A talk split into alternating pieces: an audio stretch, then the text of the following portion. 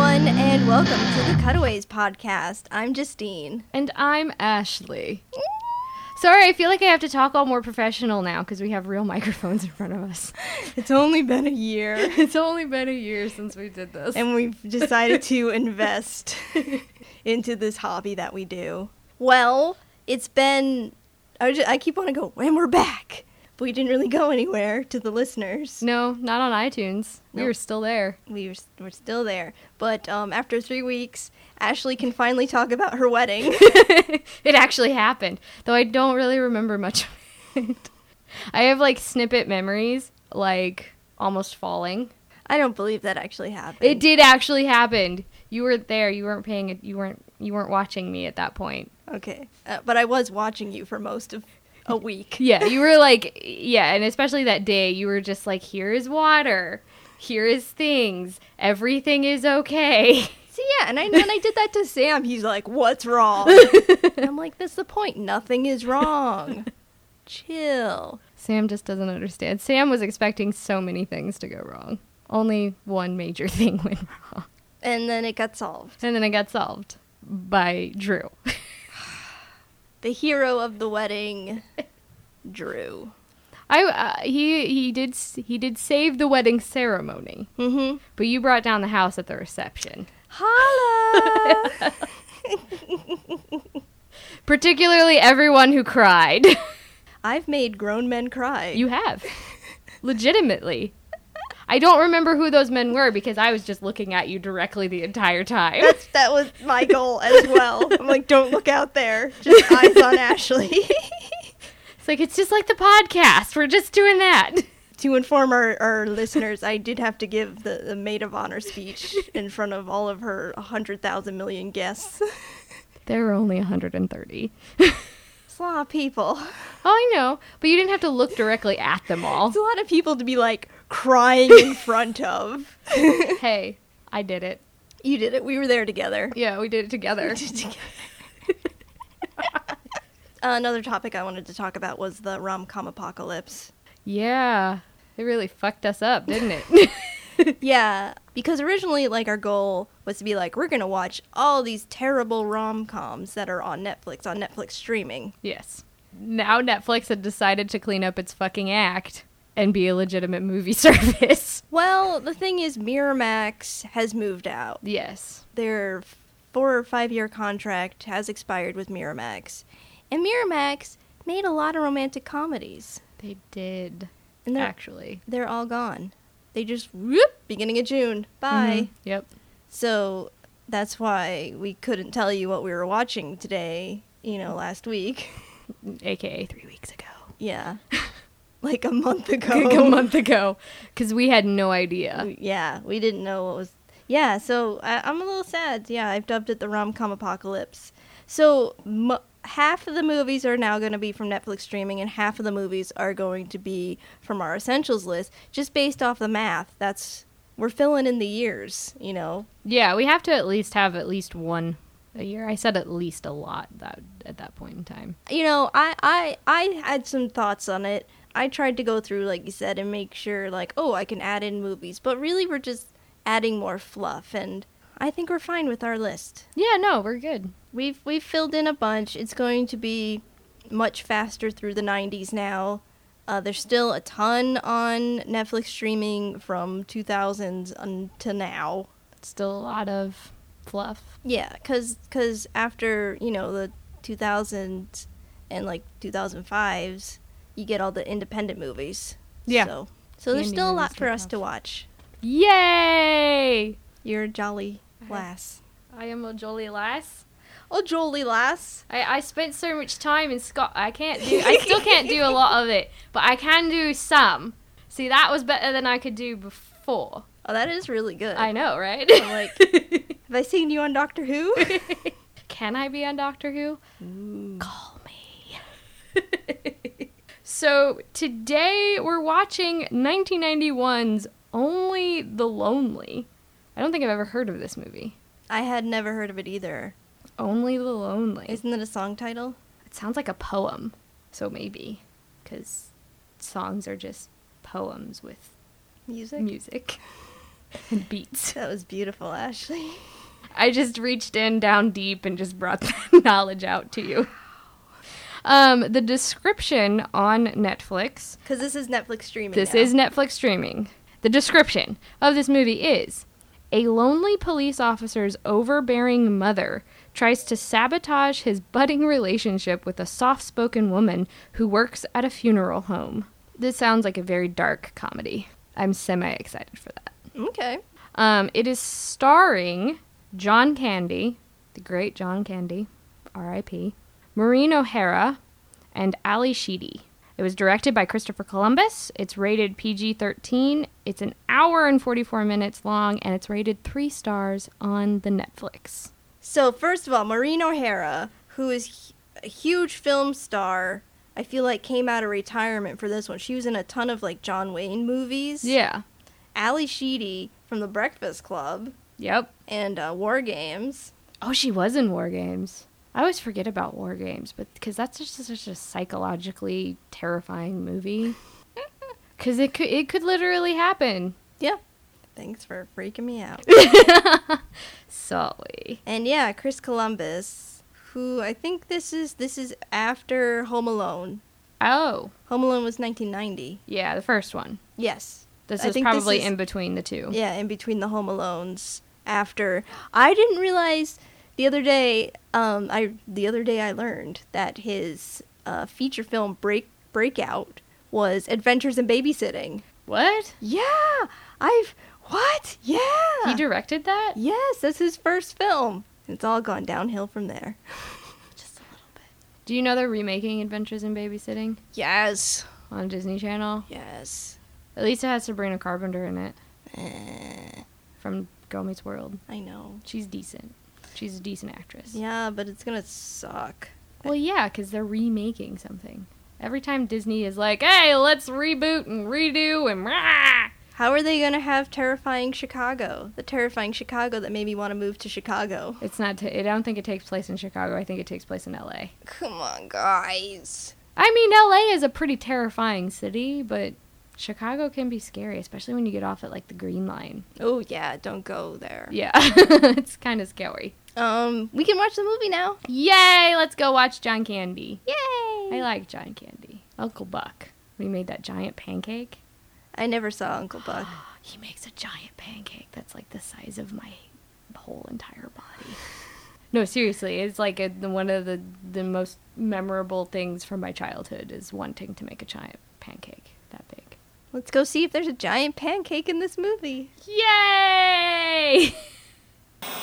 We just watched Only the Lonely from 20th Century Fox, produced by John Hughes, Written by Chris Columbus. written and directed by Chris Columbus in Chicago, where we Used to live. Yep.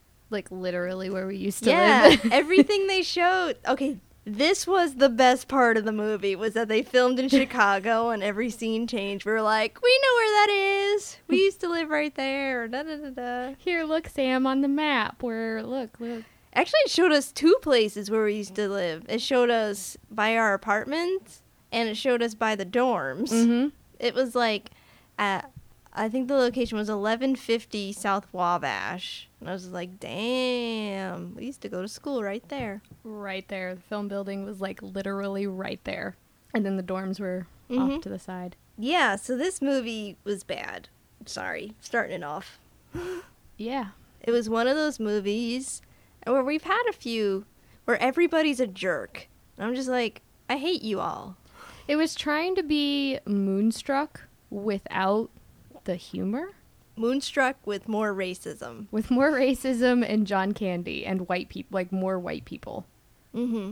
Irish people. Irish people. Did not go over well. Mm mm. Is John Candy even Irish? I don't know. Let's look it up. He's born in Ontario. Of course, he's a good old Canadian boy. Oh, he was um, Roman Catholic, but he is of Scottish descent, Scottish, Polish, Oh. and Ukrainian. so, the racism in this movie probably did not go over so well. I hope. Oh, he went to Catholic uh, Catholic high school like I did. Yay. I don't know why that gets a yay, but yay! No. Well, because we're covering so so many movies have all this like Catholicism stuff in it, and I've got you as our guide. Do you have any other um, thoughts about the movie to start off with? It was super unrealistic. Mm-hmm. Like, it took all of the stereotypes of just racist Catholic families and threw them all together. And then was like, here, look, this is a movie. It really felt like Chris Columbus had some really serious issues that he needed to work out. Mm-hmm. because he wrote this and yeah it's like dude you had you needed to talk to your mother because she didn't hug you enough or something because damn this woman was mean Yeah, and also like the the Chicago police corruption thing too, like done with a wink. it pays to be a police officer I'm Uh, like, no, it doesn't. You're ruining other people's lives. are you connected to the irish mob like for realsies Yeah. real talk Yeah. man So we had some some problems with many things in this movie. yeah i mean like chicago police officers do not have the greatest reputation in the world nor does the pd nor does the whole city of chicago sometimes in certain aspects Mm-hmm. So like to make it centralized in Chicago and then give it this weird little like police twist Mm-hmm. in the 90s, it's like uh uh nah, mm. That was my my that was that was my reaction through most of this movie. Mm-hmm. Mm-hmm. Yeah, it did have like a moonstruck vibe to it. Yeah, it was trying really hard to give that like nice family like feeling, Mm-hmm. but she was so mean. Mhm. His mom was like the embodiment of the devil. She was evil for no reason. For yeah, it was like when he listed all the things that she did terribly. It's like she was evil all of her life. and then she just uses the excuse that she's just telling it like it is. Mm-hmm. It's like Donald Trump's excuse apparently, and it's Yeah. just not So you are not a good person. no, and like All because she was Irish and Catholic. yeah. But I know a lot of Catholic people, and they're not that mean, even to like people that they would. Are they old ladies? No. Also, because she's an old lady. my grandmother is a saint. You met my Your grandmother. grandma's so nice.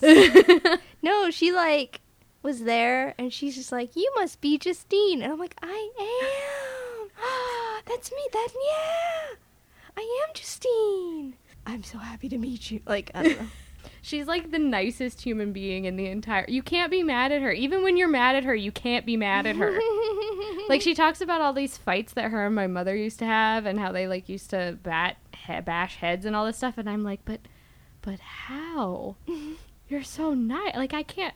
Even when you you say something that's like uncomfortable, like about how they used to match condoms to prom dresses, like that's slightly uncomfortable for your grandmother to tell you. And then, but you can't be mad at you. You're just like, oh, grandma, you're adorable and I love you. And thank you for bringing this very uncomfortable moment to a close.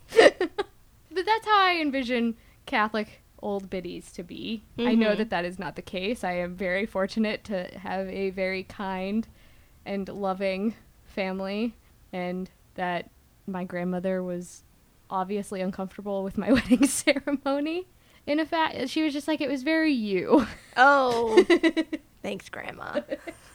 it's like she always asks if there's gonna be like a are there gonna be any bible readings or anything at your wedding it's like no grandma there's not so it's like her her little way of getting in there she's so nice about it though you can't like you can't be angry about about it because she's so nice about it i think it's because she was a nurse Oh, she just had to be very good at she's got good bedside manner. yeah Let's dive into this movie. Okay, we start by seeing the old Chicago L, which is great. It's this is I love that it's the same L system, even five years before LA got their first public transit, except just the trains are older. Yeah. But it's exactly the same. it's exactly the same like we saw it and I was like, I know exactly where that is. Yeah. same uh even the same like beams that hold the fucking tracks up. Yeah, oh they exactly the same. they they have updated it. They've done a lot of updates in the past, but it looks the Looks- same. Looks the same. They Oh. just like they distress the steel beams so that it just stays this constant state of rusty It's yellow. safe. It's very safe, except for the, except for when people fall asleep at the wheel. yeah, That has happened. yeah, and the the derailments. There have been a few lately. Anyway, God bless the CTA. yay! Actually, I used to hate the CTA. the character in this movie lives right at uh, Roscoe and Clark. Literally, like, what, four blocks away from where we used to live? Very close. Very close. We used to live by a Catholic church, actually. They're like one L stop away from where we used to live. Yes. John Candy. He lives with his Irish mom, Rose. He's a 38 year old police officer. His name is Danny. They call him Danny Boy. Danny Muldoon. Muldoon. Isn't that the name of one of the ca- families in Brave? Yes. That's how I said it that way. Thank you. You're welcome. Um, so he's going home in the morning and he meets his neighbor who's Greek. I call him Greek Nick. His name is literally Nick Acropolis. Yeah. And it, it was kind of like in My Big Fat Greek Wedding, that the dad in that, where he's like, to be Greek, you gotta do this, or this is Greek, and that's Greek, and everything Greek. Everything was about race. Yeah. Everything. Like, as soon as Danny went on a date, it was like, oh, is she a good Irish girl? It's a high Polish concentration in Chicago. Yeah, one of the biggest. It's one of the biggest, especially just in Il- Illinois in general. That's why Casimir Pulaski Day is a thing. Mm hmm. If you don't know what that is, look it up.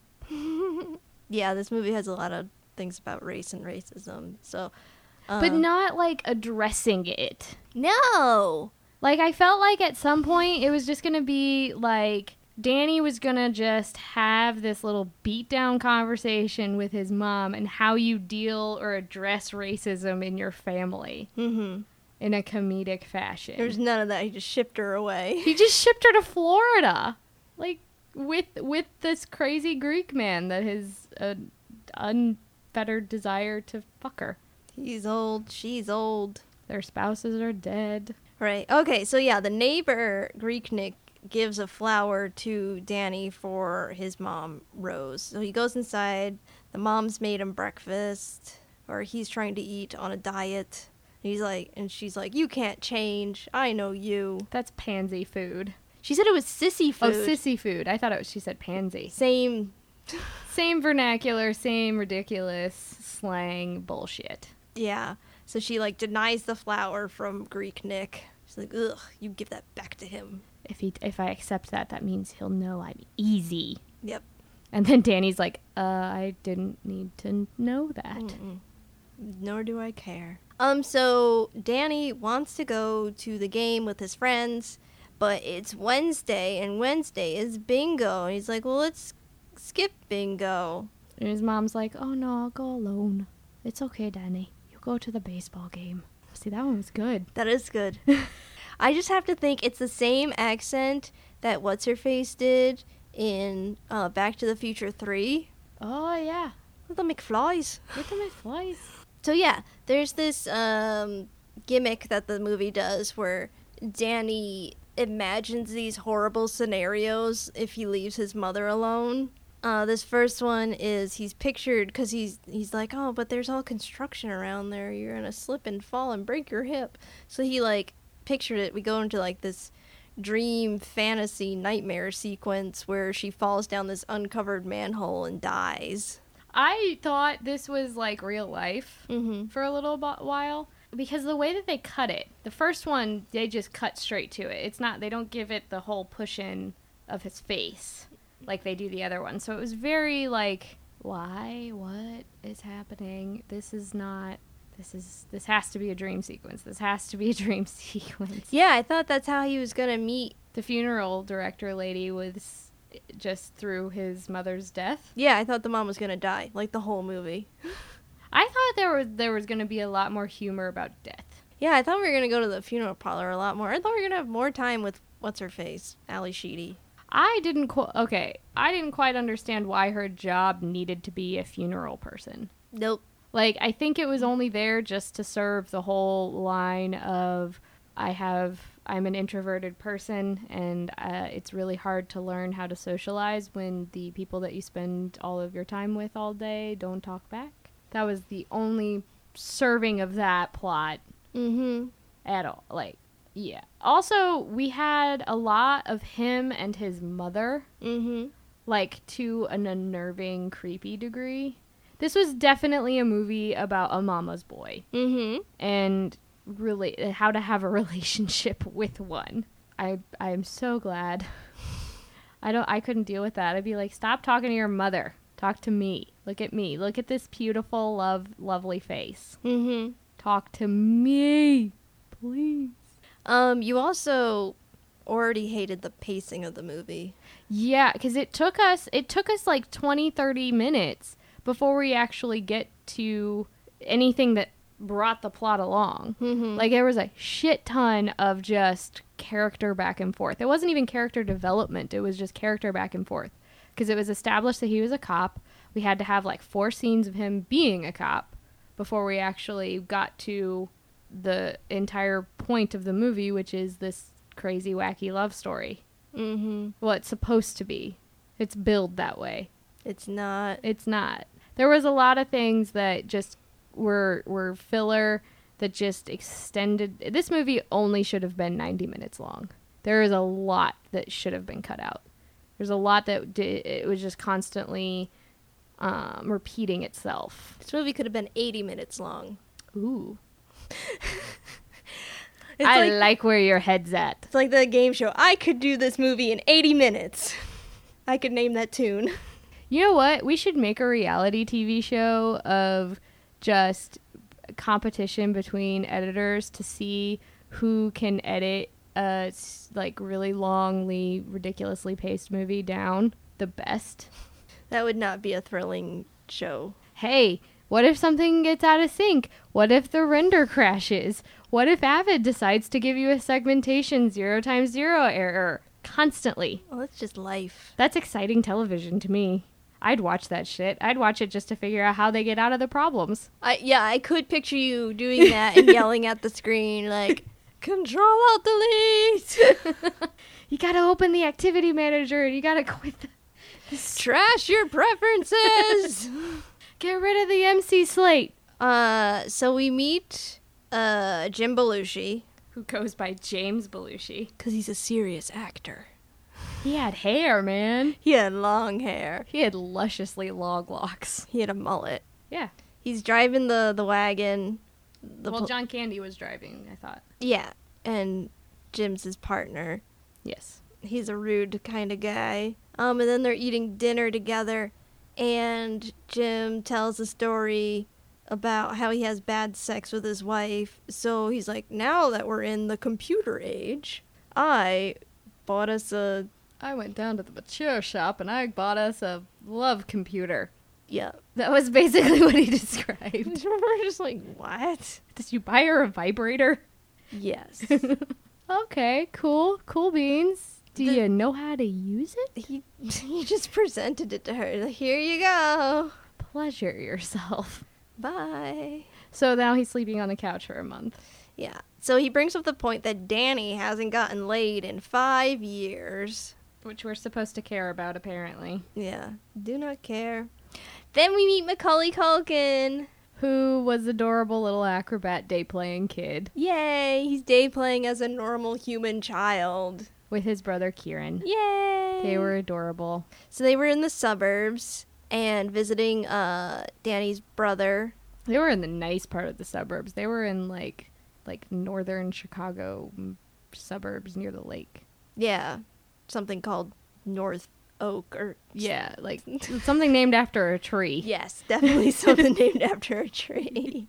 So his brother's a jerk too. His brother is like that that always the, he's the actor who's always the jerk. Mm-hmm. Always. He's always the lawyer. He's always talking about how horrible things are. He was basically um George's character. What's what's George's name? What's Seinfeld George's Jason name? Alexander. Yeah, he was basically Jason Alexander's character from Pretty Woman just poorly written. Mm-hmm. Mm-hmm. Yeah. So like they share a mother, of course, but they don't share the responsibility of the mother. No, the lawyer guy is like, yeah, bro. Um, She's yours. she is she is your possession until the day that she dies, and then you can start your life when she is dead. Yep. You have to take care of her, bro. You you did all this shit and got me through lawyer school. Mm-hmm. I passed the bar for you. That's what I. That's the attitude that that he he had. Yeah. Also, why was his wife like not bitching at him about that? Like, why would your wife let you treat your family that horribly? Maybe his wife was a jerk too. Okay, We didn't meet her. She didn't exist. this is true. She was just the blonde in the background. There's only two women in this movie. Yeah, sadly. At least they talked to each other once. Yeah, but Were they, they- were still talking about a man. No, no, no. I mean, they they they they threw racial slurs at each other. That does not pass the Bechtel test. that is not a good conversation. That does not equate to passing the Bechtel test. It doesn't pass it. It's racist and demeaning. and hey, the derogatory. content is not what you know is doesn't beside. I don't want to promote racism in derogatory terms. okay. I'm sorry. It's been a it's been a very long last 24 hours, Justine. I understand. So his brother won't take his mom. No. He won't even entertain the idea of spending a weekend with her. No, in fact, he's like, hey, you should just take her to Florida. Just move to Florida. I can talk to some people and hook you up with a job. Get some early retirement at the age of 38. Go farther away with mom. Run from Chicago. That's what my sister would do. She'd be like, take him. Not me. It's not me. You are also the baby. it's me. Forever the baby. Lucky you. You got a husband now. I know. You're his baby. That's a disturbing thought. Not like a baby. Who's the babe? Can I be a bay? You're the babe with the power. What's that power? power of voodoo. Yes. Hoodoo. Do what? No, oh, oh, it is who do you do do what? Yeah. Remind me of the babe. I was almost there. There we go. There we go. Um, so okay, so there's a neighborhood pub that they live next to called O'Neill's that they go to all the time so much that they're regulars and they have, you know, drinks you have in the the usual. The usual. Yep. So these old guys bring in a dead guy. Yeah, that was weird. That was like Weekend at Bernie's prequel. That was so gross. I mean, like everybody was just like, "He's dead," and then they're like, "Okay, it's that guy. It's fine. He's good. He just needs one more drink. One more drink. We promised." But that means that they're carrying around a corpse who has been opened up, his organs removed, and filled with embalming liquid. Mhm. That should be like all over the floor. Mhm. This really turned into a very horrific, gross scene in my mind. Mhm. It's super gross. As soon as I saw that he was dead, I was like, "This is the the grossest." I thing. feel like throwing up right now. Well, let's move on. So, please. with the dead guy comes the funeral director and his daughter, and being like, "You stole that body from our funeral home. You gotta give it back." And of course, Danny comes up and he's like, "I'm a cop. What's going on?" Here's my badge. I'm a cop from Chicago. Eh, what's going on? What's going on over here? The Bears. Uh, the socks. The black Hawks. Yeah, and then they explain their stupid story to him, and they're like, "Oh, you're gonna put him back." I don't know. I think he ignored exactly what they were like s- saying in their story because he then got a glimpse of his girl. Yeah, Ali Sheedy is the funeral director's daughter. Her name is Teresa, a nice Catholic name. But she's not Catholic, as far as we know. She could be cat. They got they were supposed to get married Catholicly, Yeah, but I think that was to appease his mother. but doesn't she have to be Catholic to take place and take part in the Catholic wedding? Technically, yes. She could have been Catholic. She was Italian. I thought she was Sicilian. Is that Italian? Yeah. They made it all complicated by using these weird names. Uh, yes, then she most likely is Catholic. Anyway, yeah, they lock eyes. Uh, Teresa and Danny. This is when you realized Chris Columbus could not write a meet cute. Mm-mm. Um. So yeah, the friends The friends that they were sitting at at the table, after all that issue is resolved, I don't even know what happens. The friends encourage uh, Danny to ask out Teresa because he's like, "Oh, who's that girl? Which is she married?" Da da da da da. And they're like, "You should, you should ask her out." And the mom is like, "Nope, don't do that." How many cows must I provide to her father for her hand in marriage? Her, the mom was just like, "She works at a funeral parlor. Par- she works at a funeral parlor. Therefore, she is gross and creepy." She deals with death all day. Gross. Hey, I'm down. But then the friend was like, "Don't spend your life full of regrets." That's exactly how he sounded, too. Thanks. Just a little bit more Irish. Don't, no, don't, don't, Don't, don't. don't. I can do Scottish. I can't, I can. Don't. Well, that was That was good. Don't spend your life full, Full of reg- regret. Regret.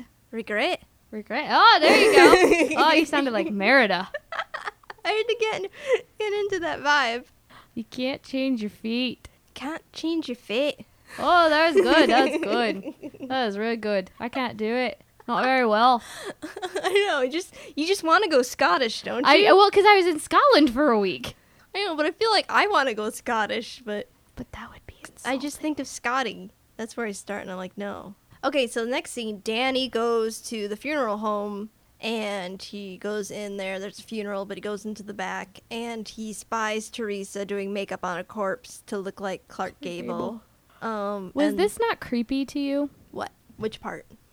The fact that he like basically stalked her. They had not said a word to one another yet. No, I think this is old school. He liked the way she looked, like before internet and stuff. Like you saw somebody you like, you find out where they work. They're in like the same neighborhood. but he asked her out while she was working. That the see, I guess it's Oh, just right. because it's like weird to me. Like if you're working, you should just let them do their job and then like ask out at like a social function or like at a bar or something. I could see that, yeah. Well, I don't know. He didn't know where he was going to see her. All he got was her job. Okay, I mean, it just for me, it felt a little weird and creepy, and also there he's asking her out on a date over a dead body. Yeah, I don't think that would happen ever. People would be too creeped out by that. Yeah, which they do bring up. They say that most people are too weirded out to ask her out. Yeah. But, like, I feel like he didn't even acknowledge there was a dead body in front of him. Yeah, that's what I was wanting. I was wanting like some of that dark. It needs to be Humor. like Jim Carrey would have, like, accidentally leaned on her or something. Yeah, and been then like, freaked out. "Whoa." yeah. Yeah, we needed something like cuz there was just this weird back and forth cutting of of medium shots between the two. And it's her saying something and him slightly reacting to it, or him saying something and con- constantly talking, and then her looking uncomfortable and kind of giggling. We needed like a little bit more physicality in that scene. yeah. Actually, we did a lot of that in the movie. A lot of it was of the movie, and what made it feel so slow is just this back and forth nature. Like you can have a back and forth, uh, n- like cut piece with a, di- a heavy dialogue movie, but if you don't have Interesting things to look at. interesting things to look at or interesting things that are going on within that frame like you can have interesting physical reactions or facial expressions or just uncomfortableness and that makes it interesting for the, the audience it just becomes this stale what are you doing i don't know what are you doing how are you mm-hmm. do you want to go out on a date with me oh here let me list all of the reasons why you shouldn't go out on a date with me or can't go out on a date with me or blah blah blah it's just like okay That was the scene. yeah, and it just it felt like it just drags instead of yeah, like adding in a little comedy bit within the environment that they're in. Mm-hmm. Cuz the environment was never acknowledged and it was never I don't want to say made light of, but it was never this set piece that it should have been cuz he was constantly worried about his mother's death. So yeah, sh- he does a thing where he lists reasons why they shouldn't go out, and she says like no to all of them. And so he's like, "Oh, so we can go out?" And she's like, "Yeah, except if somebody dies, I'm stuck here," which doesn't happen. So yeah, she's free for a date. Um, he leaves the funeral parlor. Uh, neighbor, the Greek Nick, is talking to Rose, the mom. He says, "Come to my bed." That was kind of creepy. Yeah, she was creeped out. rightfully was she carrying around one of those like um Irish beating sticks? I think it was a walking stick, a little club at the end. Yeah. She had like an Irish club. Like she gonna come and beat your ass. Like why why was yeah, that was just I was like waiting for her to like smack him with it or something. I don't know. I wanted it to happen. Because she seemed like physical a- abuse is funny. She was a tough broad and he was creeping her out and I wanted her to stand up for herself. Mm-hmm. Then uh, we have the date, Danny's date. They have a picnic at Comiskey Park. Before it's demolished. Yeah, and they got all the lights on. They're they're on the field. They're on the infield having a picnic, and they he has the guy turn on the scoreboard, and the fireworks go off. And we were just like, what? This would police corruption?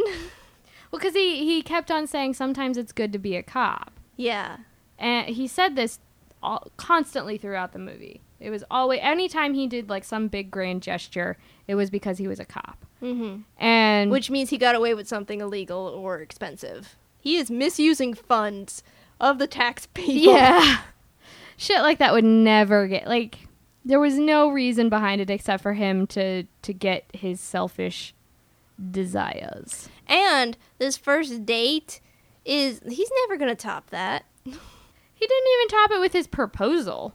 Mm-mm. Like, that's like, to put this in perspective, that's like Sam renting out the entire Scott Trade Center, which is where the St. Louis Blues play, and skating onto the ice, which would be very fascinating to see as I'm picturing this in my head. I really want this to happen now. And proposing to me at center ice. At the blue like and then have like David Backus come out and like give me a hug or something. Like that is just never gonna happen. Mm-hmm. No matter how many times you tweet at David Backus or the St. Louis Blues, that's never going to happen. So how the fuck did this happen for a cop? He like caught he caught some baseball player doing steroids or something and like pushed it under the rug and they're like, "Hey, we owe you a favor. You want to you want to yeah. Yeah." And doing some head nods and some creepy winking. Mhm. Yeah. That's how that went down. In Chicago.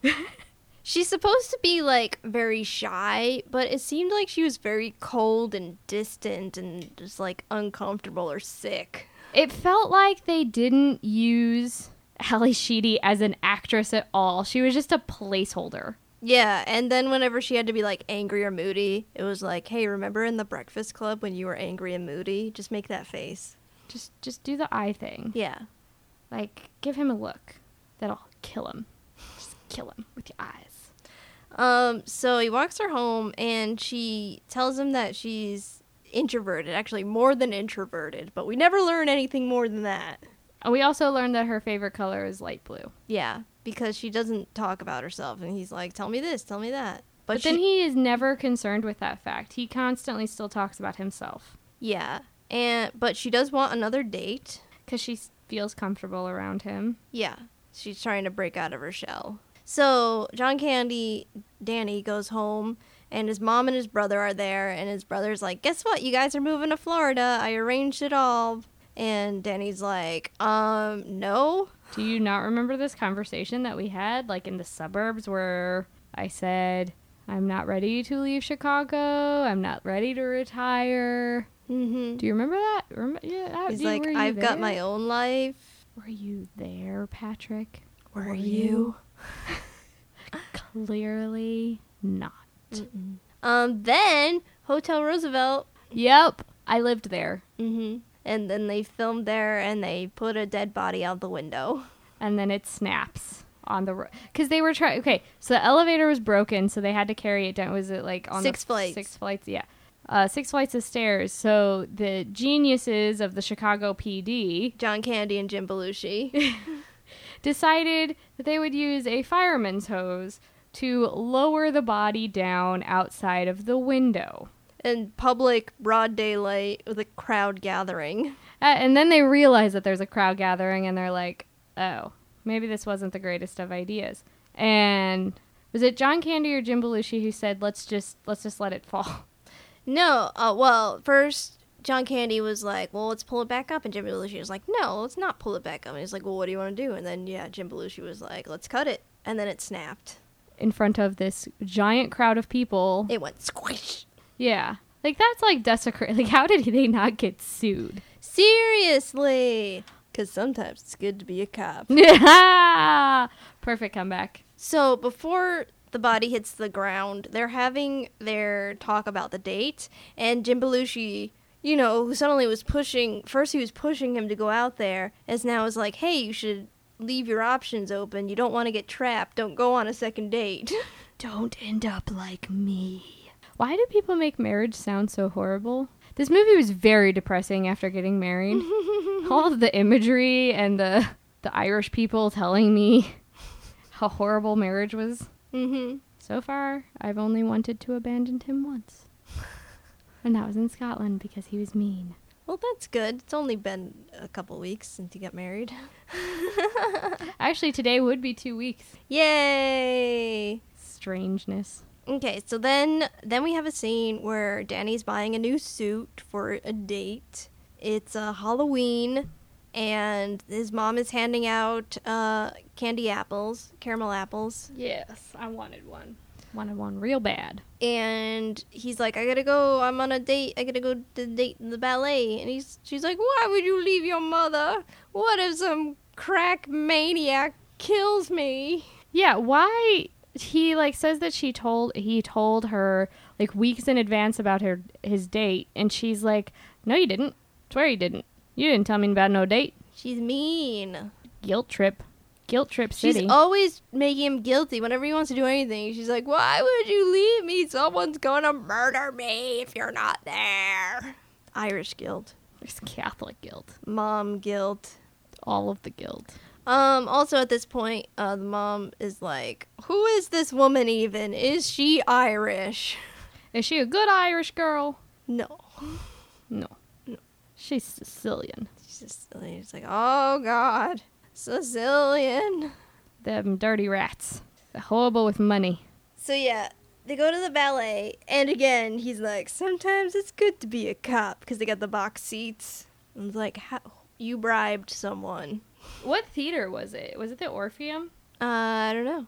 It looked like the Orpheum because it didn't look like Chicago Theater. No, it wasn't. It was someplace small. Yeah, so I'm thinking the Orpheum. So yeah, he has another fantasy nightmare about a crack maniac shooting From the play. yeah, shooting his mom up. So he goes, he excuses himself and he calls his mom, make sure she's all right, and then he goes back to the box seats and, and holds Ali Sheedy's hands. First touches her knee. Ooh, my knee. This is like the worst romantic movie ever. Then we have like a little montage of the continuation of their date, which I didn't like because all of VO was learning about Ali Sheedy, but we didn't see her face, you know? No, the only time we actually got to see her face was this awkward angle of her going in for this kiss. And It's like the weirdest kiss. Yeah. So it's like we're learning about her character finally, and we don't even see her during it. Yeah, so we don't connect that information. I don't have no idea what was said during that montage. That's when she tells him her hopes and dreams. She wants to do makeup on Broadway.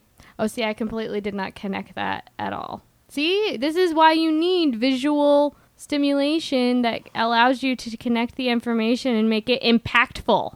Yeah, so they um so the date was they do a, a horse-drawn carriage, they go Buckingham Fountain, and then they go to Montrose Harbor to see the sunrise.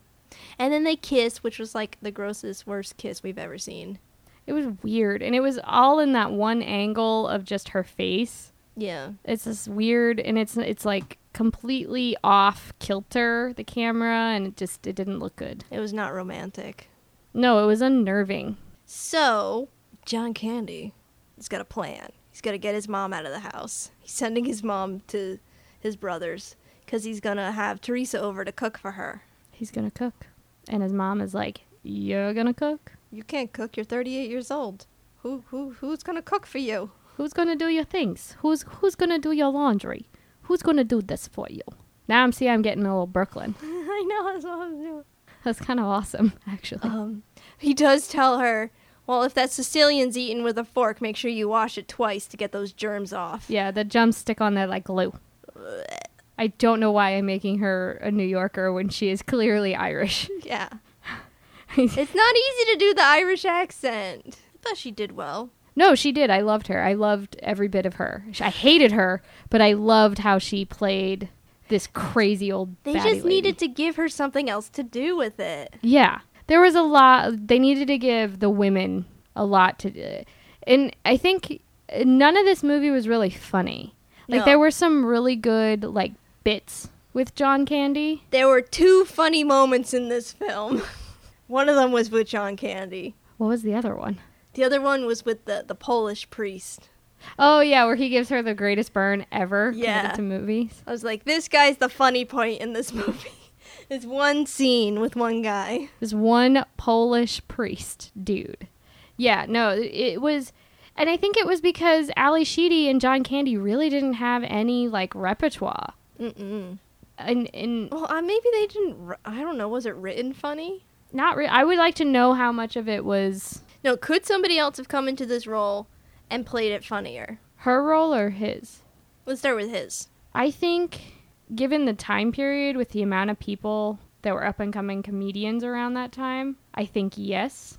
I think it could have been funnier because John Candy is not he does not have dry humor. He is a very his comedy is very much his wit. Mm-hmm. He wasn't able to show that here. His character to me just seemed very sweet. Yeah. He was just sweet. Yeah, which isn't necessarily John Candy. John Candy needs like a kind of a out there kind of character. Mm-hmm. Like he was really funny. He's funny in Splash because he's kind of a dick. Mm-hmm. He's really funny in Uncle Buck because he doesn't know what the fuck he's doing. And and in this it's like he doesn't really have this clear-cut motivate. It was it was very much let's give him a catchphrase and that's going to make him funny. Yeah. And really, it's not. But if we're going for who was around in the time, who would I cast? I kind of want to see what Jim Belushi would do. Because he's a very true Chicago kind of guy. He kind of had has that dry Mm-hmm. humor that I think is what Chris Columbus was kind of going for. But then they added this sweet kind of softness to him, probably to make him a little bit more likable Mm-hmm. Because everybody else was a jerk. because everybody else was a jerk. Yeah, but I don't know. I want I. You definitely have to have somebody who has a charismatic kind of personality and can play. I don't want to say over the top, but I guess yes, it would have to be over the top because the situations that he was putting himself in to get the girl were very over the top and unrealistic. Yeah. So you said the movie's unrealistic. Yeah, and he needed to react to that. It needed to be more than, hey, sometimes it's it pays to be a cop. And that's like how it would be played, like with a like a thumbs up. Like you needed somebody who kind of could bring that, yeah, you know, sometimes it's pays to be a cop guy. And like you can make that catchphrase funny by just having him react or deliver it in a different way instead of this really catchphrasey way. Mm-hmm. But yeah, adding some more of the physical bits in, physical humor, definitely could have helped. Especially because at the end we have like the best freaking bit of physical humor, which is Maureen O'Hara kicking the shit out of these terrorists on a plane. Oh, like I was ready for Samuel L. Jackson to just bust in and say, "Let's get these motherfucking terrorists off this motherfucking plane."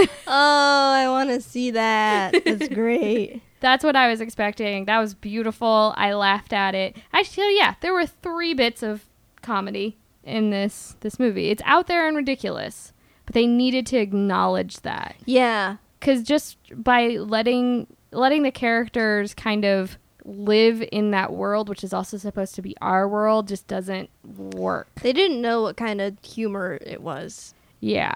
That's why it's like it's just not that funny. They didn't know Chris Columbus didn't know how to be funny without kids. Mm-hmm. He is definitely a kid director. Yeah, for sure. Um, so continuing on with this date night, Danny is preparing dinner and it's going horribly. Like he's never even seen food being cooked before. He's making pasta. Which is not that hard. No. It's like the He just easiest thing. dumped the whole box into a pan and like filled up the sauce in a huge stock pot, like up to the top. And um, Teresa lets herself in and she's just like, Hi, oh well, I wasn't hungry anyway. Wow, wow. Bow, chicka, wow, wow. So he's like, "Here's my room." Oh, what's this? A rose. oh, My mother's name is Rose. Oh. I wonder what she's doing right now. she's gonna die. Not quite yet. They they yeah, she spends the night. Well, first she has to cover Jesus. He's gonna cover Jesus. Jesus with his police hat. Shh, Jesus, look away. shh, shh, shh, shh. Some premarital sex is gonna go on right now. Shh, don't look, Jesus. Jesus, you don't want to see. Don't see. Just, just look away. Jesus, you know I love you, Jesus. shh, shh, it's okay. It's okay. It's okay, Jesus. It's like calming my dog down. Yeah, so she spends the night. They have premarital Catholic shame sex, which we don't see any of it. We don't well, we don't see like any. I don't even think we see it like start like any sort of romantic notion. It they just, don't like, even kiss. immediately cuts away. yeah, it's like it's it pushes in on Jesus with the hat on, Yeah, and then you're like, oh, they's gonna have sex. but then, yeah, and then the next morning, she She's serving her tea. yeah breakfast in bed in her her slip. Which who drinks tea in Chicago? It's coffee. Oh yeah. Also, John Candy's had the deal with Greek Nick to tell his mom when she comes home that Teresa left at 11:30, On the button. 11:35. On the button. I liked that sh- he kept saying on the button because he said it in a Greek way and it was adorable. Mhm. So yeah, the mom come home comes home early. She ditched her family in the burbs, like didn't even say goodbye to the kid. She's like, "I left before everybody was awake." My son needs me. It's creepy. My other son, he's a lawyer. He can take care of himself. Um so the mom comes home. Uh so Danny's got to hide Teresa. This is when it's revealed that he's 38 years old. Yeah, and we're like, what? He's- this grown man, this middle-aged man has to hide a woman in his room from his mother. It's so silly, like stupid silly. Oh yeah, no, yeah, yeah, yeah, yeah. I completely agree. But again, it plays into that whole mama's boy relationship. What's he gonna do? I Like- mean, what's she gonna do? Well, I mean, his mother really does want uh, her herself to only be the woman in John Candy's life. But she's ruining him. He can't even feed himself. She doesn't care. She she needs that that mother son bond relationship. She's so selfish. Yes, she is, but there are lots of mothers like this. Gross. I know.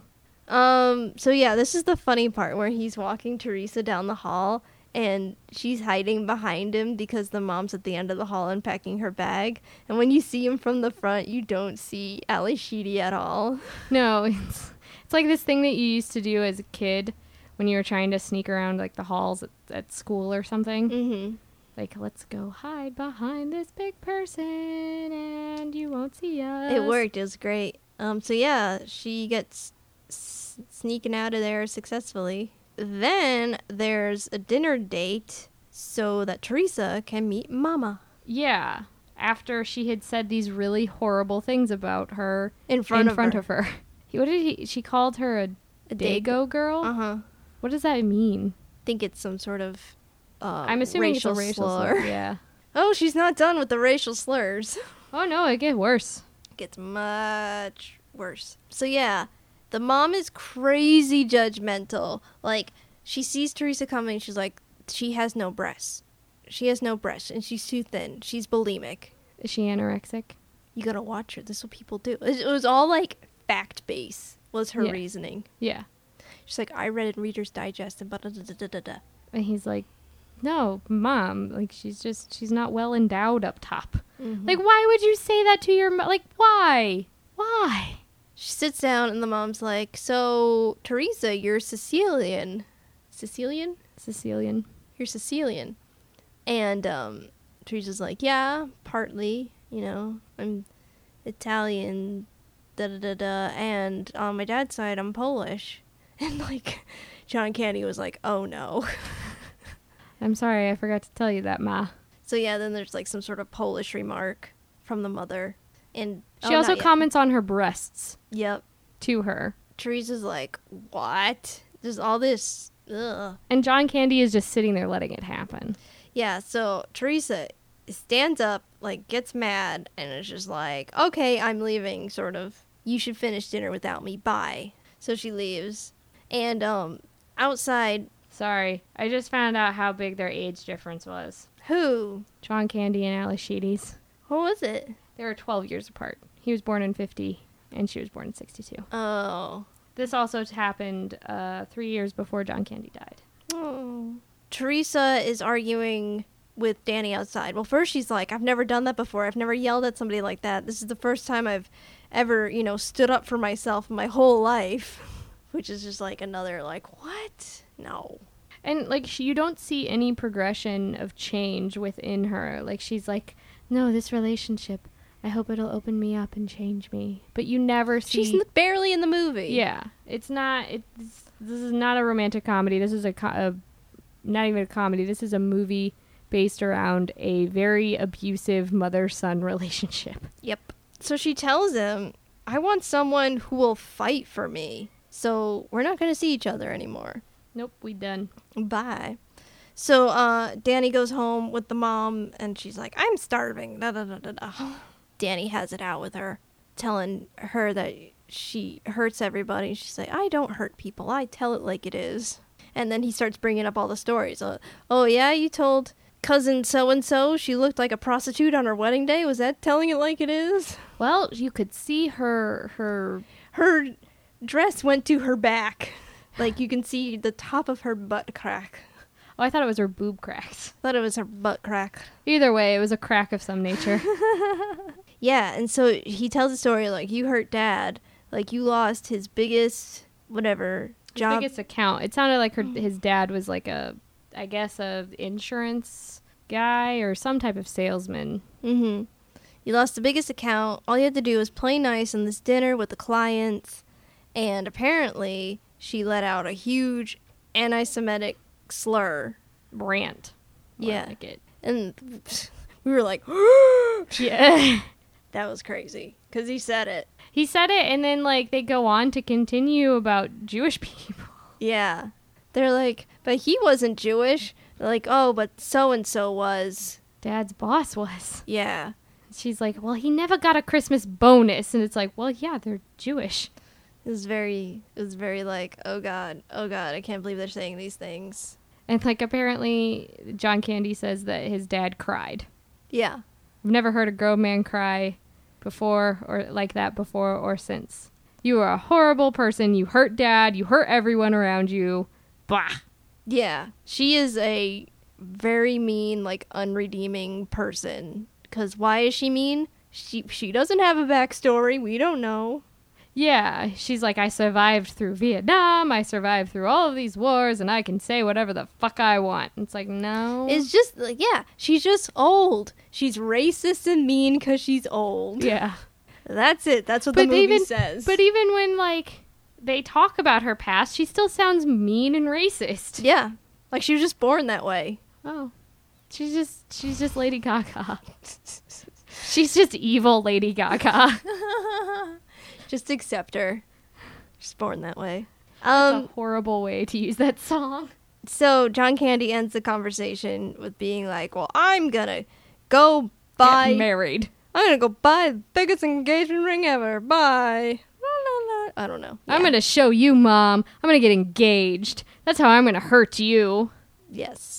That is a horrible reason to get engaged. So he uses his police Chicago corruption to take fire trucks away from people who need fire trucks Yeah. to propose to Ali Sheedy. Like knocks on her window while she's asleep. Scares the living shit out of her. Cause dude, you live in Chicago. And she's on the fourth floor, Someone is going to shoot you. or at least point a gun at you. Yeah. Like that whole, and then he gives her like a little speech Well, of and- being like, "I will fight. I, I, I, I fight for you. Here's a ring." But like with no proof or anything, like she's not involved at all. But she just happily takes the ring, and she's like, "Yay!" This is all I wanted. I'm like, "What? That makes no sense. It makes no sense." It does it, because it like just completely invalidates her um like emotions in that that scene previously that they were together. It completely says, "Well, now that I've given you a ring, everything's okay." When in fact he didn't acknowledge the fact that his mother is a racist bitch. Mm-hmm. and she needed to be he needed to defend Ali Sheedy to his mother. Yeah. He never did that. Even in the scene where they got into this huge fight Mhm. about how he she hurts everyone. That was not him defending Ali Sheedy. That was him trying to tell his mother, "Hey, wake up. You use this as, as an excuse to tell it like it is, but that's not what you're doing. You're hurting people." That's not necessarily in a defense to what she did. Because he should have said something in front of Ali Sheedy. He should have left with Ali Sheedy and then proposed. That would have been better. It still would not have been a good reason to get engaged or get married or confess your love for someone, but that's how you defend someone. You do it in their presence and you don't do it behind closed doors. Amen. It's all that Sansa stuff. it's like bringing out the beast in me. Nice. I actually thought the movie was over now. I did too. I thought they were just like gonna like That was it. That's the end. yeah. No. It's not. Unfortunately, it continues on. So we're in a locker room at the police department, I assume. Yeah, it's at the police. There's a naked m- man brushing his teeth. Naked man butt. He had a nice ass. Yeah. It was tight. Mm hmm. That guy works out. Yeah. He was a good cop. Yeah. Mm-hmm. I'd like to see those dress blues walk up and down that street. Ooh. Mm. He can protect and serve any day. oh, that was a good one. That was better than mine. But yeah, it was a damn son moment. serve that ass. okay. I went too far. oh no, he could have been a stripper and I would have been totally cool with that. Mm-hmm.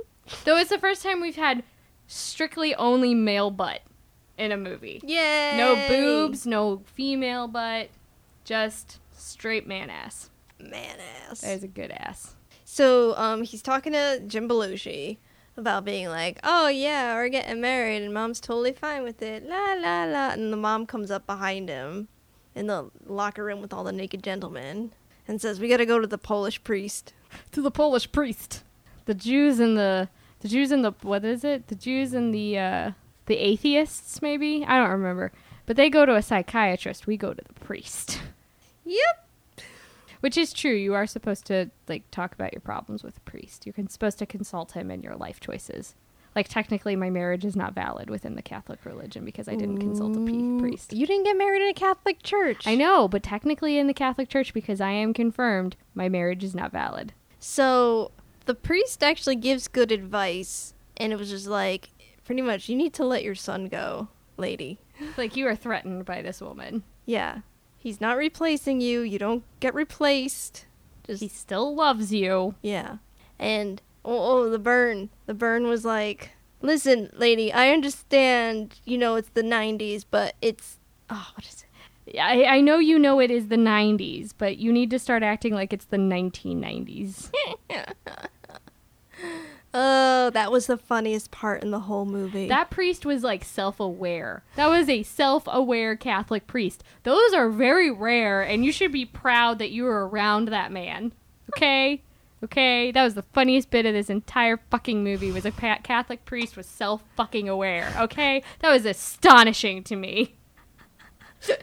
I knew we'd get the Catholic rant from you eventually. He said something truthful and honest and wasn't being creepy around little boys. That's a that's a healthy priest. Tell it like it is, sir. Yay. So they're walking um, down in the church, and the mom is saying she's upset because she doesn't want to stand in line. Pretty much, She doesn't want to be alone. Yeah, that was the the roundabout conversation rant that she had. Yeah. She doesn't want to be an old biddy standing in line because they have no one else to talk to. Yeah.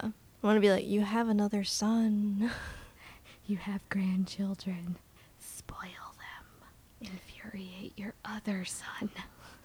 So then we have a, a tux fitting, and the brother's there, and the brother's like, this is not a good idea, this wedding. No.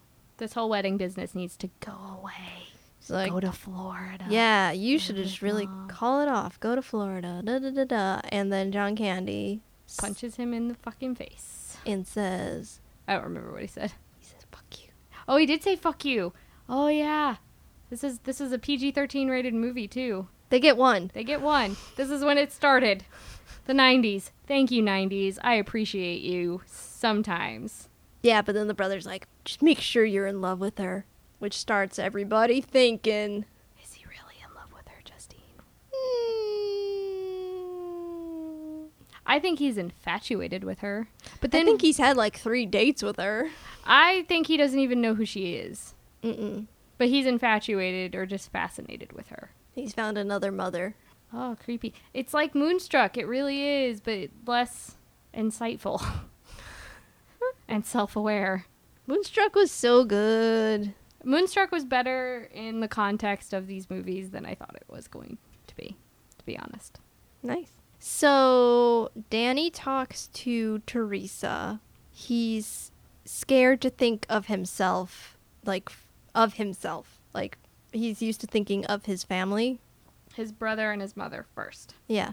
But now like this whole like putting himself first, what he wants, the things he wants to do, he hasn't done ever and he's and it's scaring him. So then they have a rehearsal dinner at O'Neill's. Greek Nick is there. His speech is like, I love you to the mom. Yeah, he says, To be Greek, you only need to know three words I love you. That's how you are Greek. I should have gave that speech at your wedding. It would have been much easier. It would have been much easier. I would have shouted "Opa" as well. That would have been funny. and then I would have given you a shot of something. hey. Hey, I didn't drink at the wedding. How could you? It was so far away. I don't know. I had champagne afterwards. It was lovely wedding. It was fast. I was happy. My my biggest memory of the reception is when we were doing the cha cha slide, and then Sam, like halfway through, jumps in behind me and starts clapping and was like, "I was here the whole time." Because apparently he was getting shit because he was supposed to be dancing with me. I uh, that's like my one of my favorite memories of the dancing, of him just being all hyper and crazy and just all of a sudden jumping behind me and scaring the living shit out of me. I wasn't around for that. By that point, I was like, I can finally go to the bathroom. Probably. Okay, so um, the mom, the mom gives a little speech too, and first you think she, she's gonna be a jerk. She says, "I refuse Teresa as a daughter-in-law, but I approve of her as a daughter." As a daughter. Well, you did the Irish there, good. Oh, I don't think I did. Yeah, you did. You said daughter, Daughter, daughter. daughter. Yes. There it is. So after the rehearsal dinner, the mom is getting a ride from this drunk guy. Why did Nick leave? Why didn't Nick take her home? I don't know, cause they're neighbors. That Yeah. would just make sense. So Yeah. yeah, this one of the drunk friend guys. It was just a reason to freak John Candy out and make him believe that his mother was going to die. I thought she was gonna actually die too. He was really drunk and driving. He was a drunk driver. But he, she, uh, John Candy told her not to get into the car with him. She has to trust her son. As an officer of the law, he could declare that that man is too drunk to drive and it be official. Yes. Why wasn't he like, it's good to be a cop or something? what was his line? So yeah, he does have one of the nightmares about the driver and car accident and an exploding gas tanker. Danny, I hope you have a good wedding.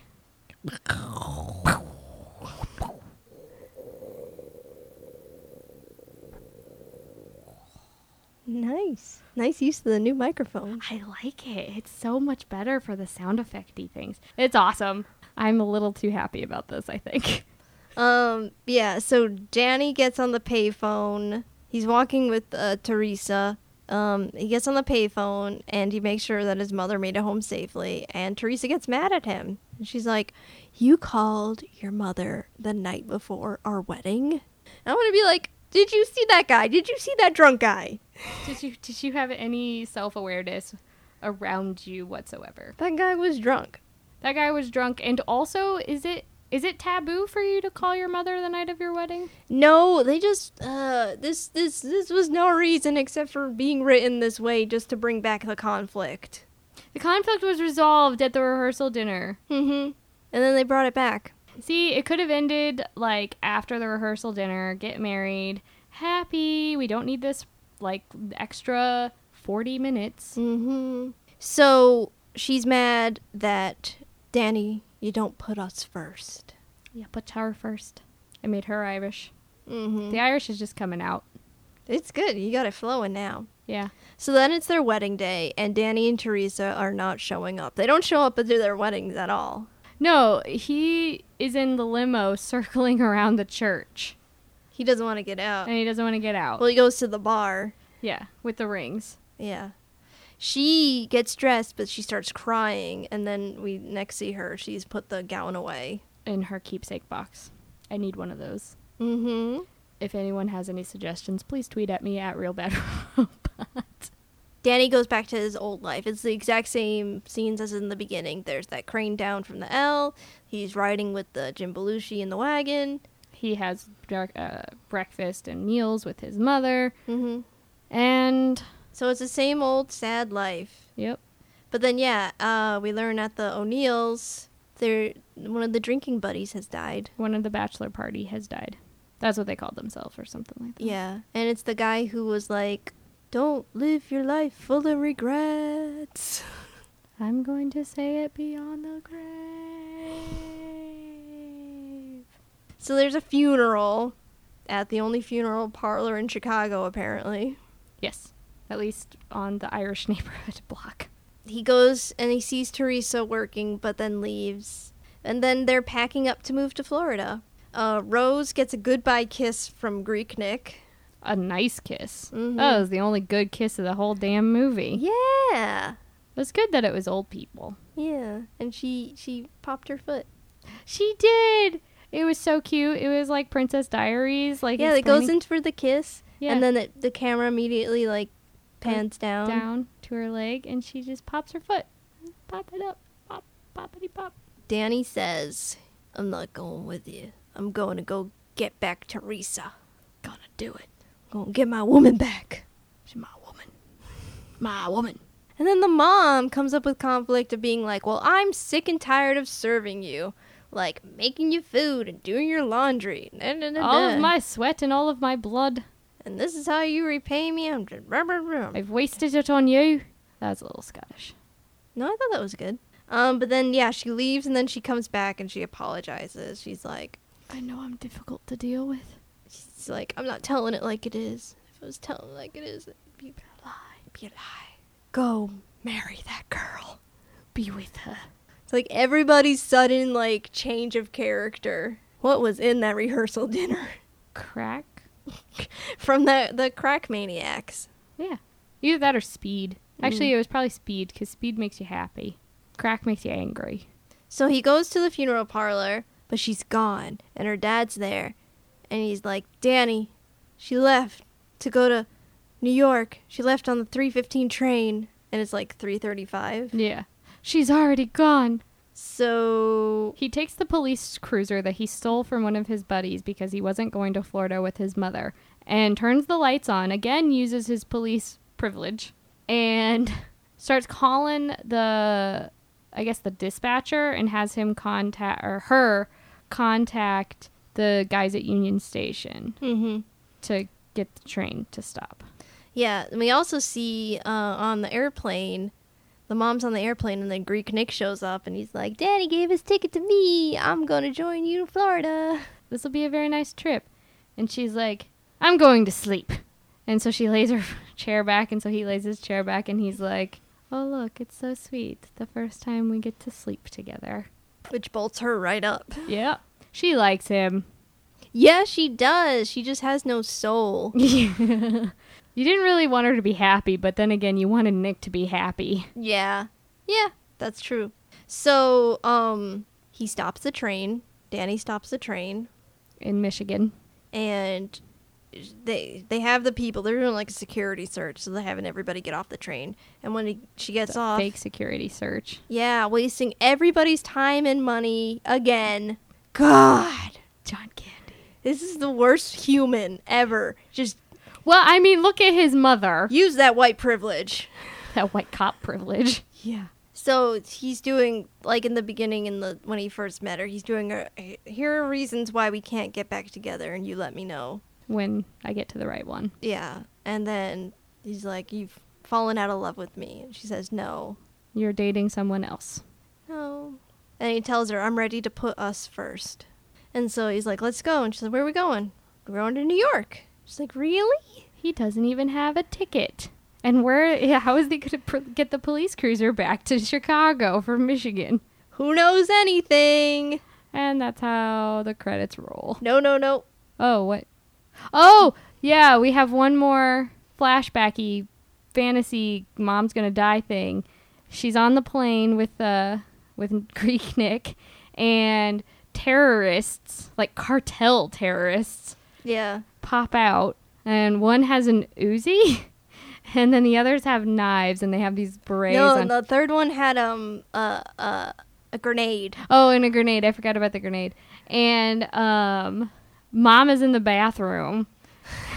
and she pops out, and the guy with the Uzi grabs her and holds the gun to her. And she, like, ninja punches him in the face. And then she just goes all Jackie Chan on their shit and saves the day and looks deadpan in the camera and says, Don't worry, Danny. I'll be fine. I can take care of myself. Beautiful. And then that's how it ends. Well, it goes back to them kissing, whatever. Yeah. They get on the train, whatever. on Who cares? This was a ridiculous ending, and it could have ended way sooner. It just, yeah, the movie didn't know what it was. I think Christopher Columbus has issues that he needs to work out. Yes, that's all. Yes. Yes. Yes, that's where I'm going with this. Ashley, do you have a rating for this movie? Yes, I do. I'm going to give this movie two police hat wearing Jesuses. yep. I think it's an accurate representation of this movie. I give this movie one and a half naked butts. Ooh, nice. Naked hot cop nut butts. We don't even see his face, we just see his butt. So we hope you enjoyed this, and we hope you uh, join us next week when we'll be watching 1993's Groundhog Day. I'm super excited. You haven't seen most of it? I've seen the beginning, and that's about it. Hmm? I know it's got Bill Murray in it, and I know the day repeats. Mm-hmm. That is it. Nice. I am super excited because I typically love Bill Murray, and if he is as funny in this as he was in Caddyshack, my life will be happy. Nice. Um, we have a lot of thank yous to catch up on. We have three weeks of thank yous. Okay. Three weeks. Here we go. Here we go. Okay. Thank you, Sam, Leah, Mariah G, Nicole, Nessa, Jenny Fish, Mikey, Edit Audio, Critical Crop Top, Deb S, Wendy W, Mama Gendron, Alex Coffee, who watched uh, Grease 2 with us and let us know that he recently worked with Ione Sky. he did? Yeah. He- How was that experience? He's like, I'm surprised she's still working. And I was like, come on. Come on, Alex. Come out.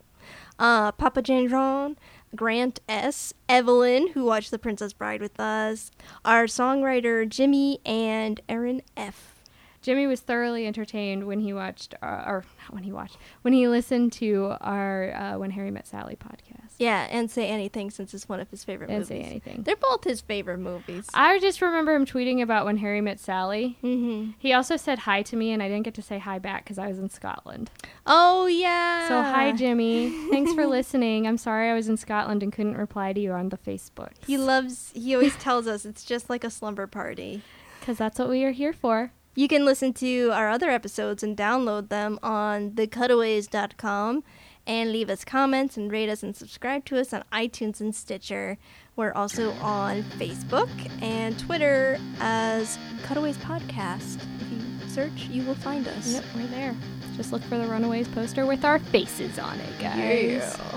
Okay, we appreciate you uh, listening. We're going to go now. We appreciate your business. Bye!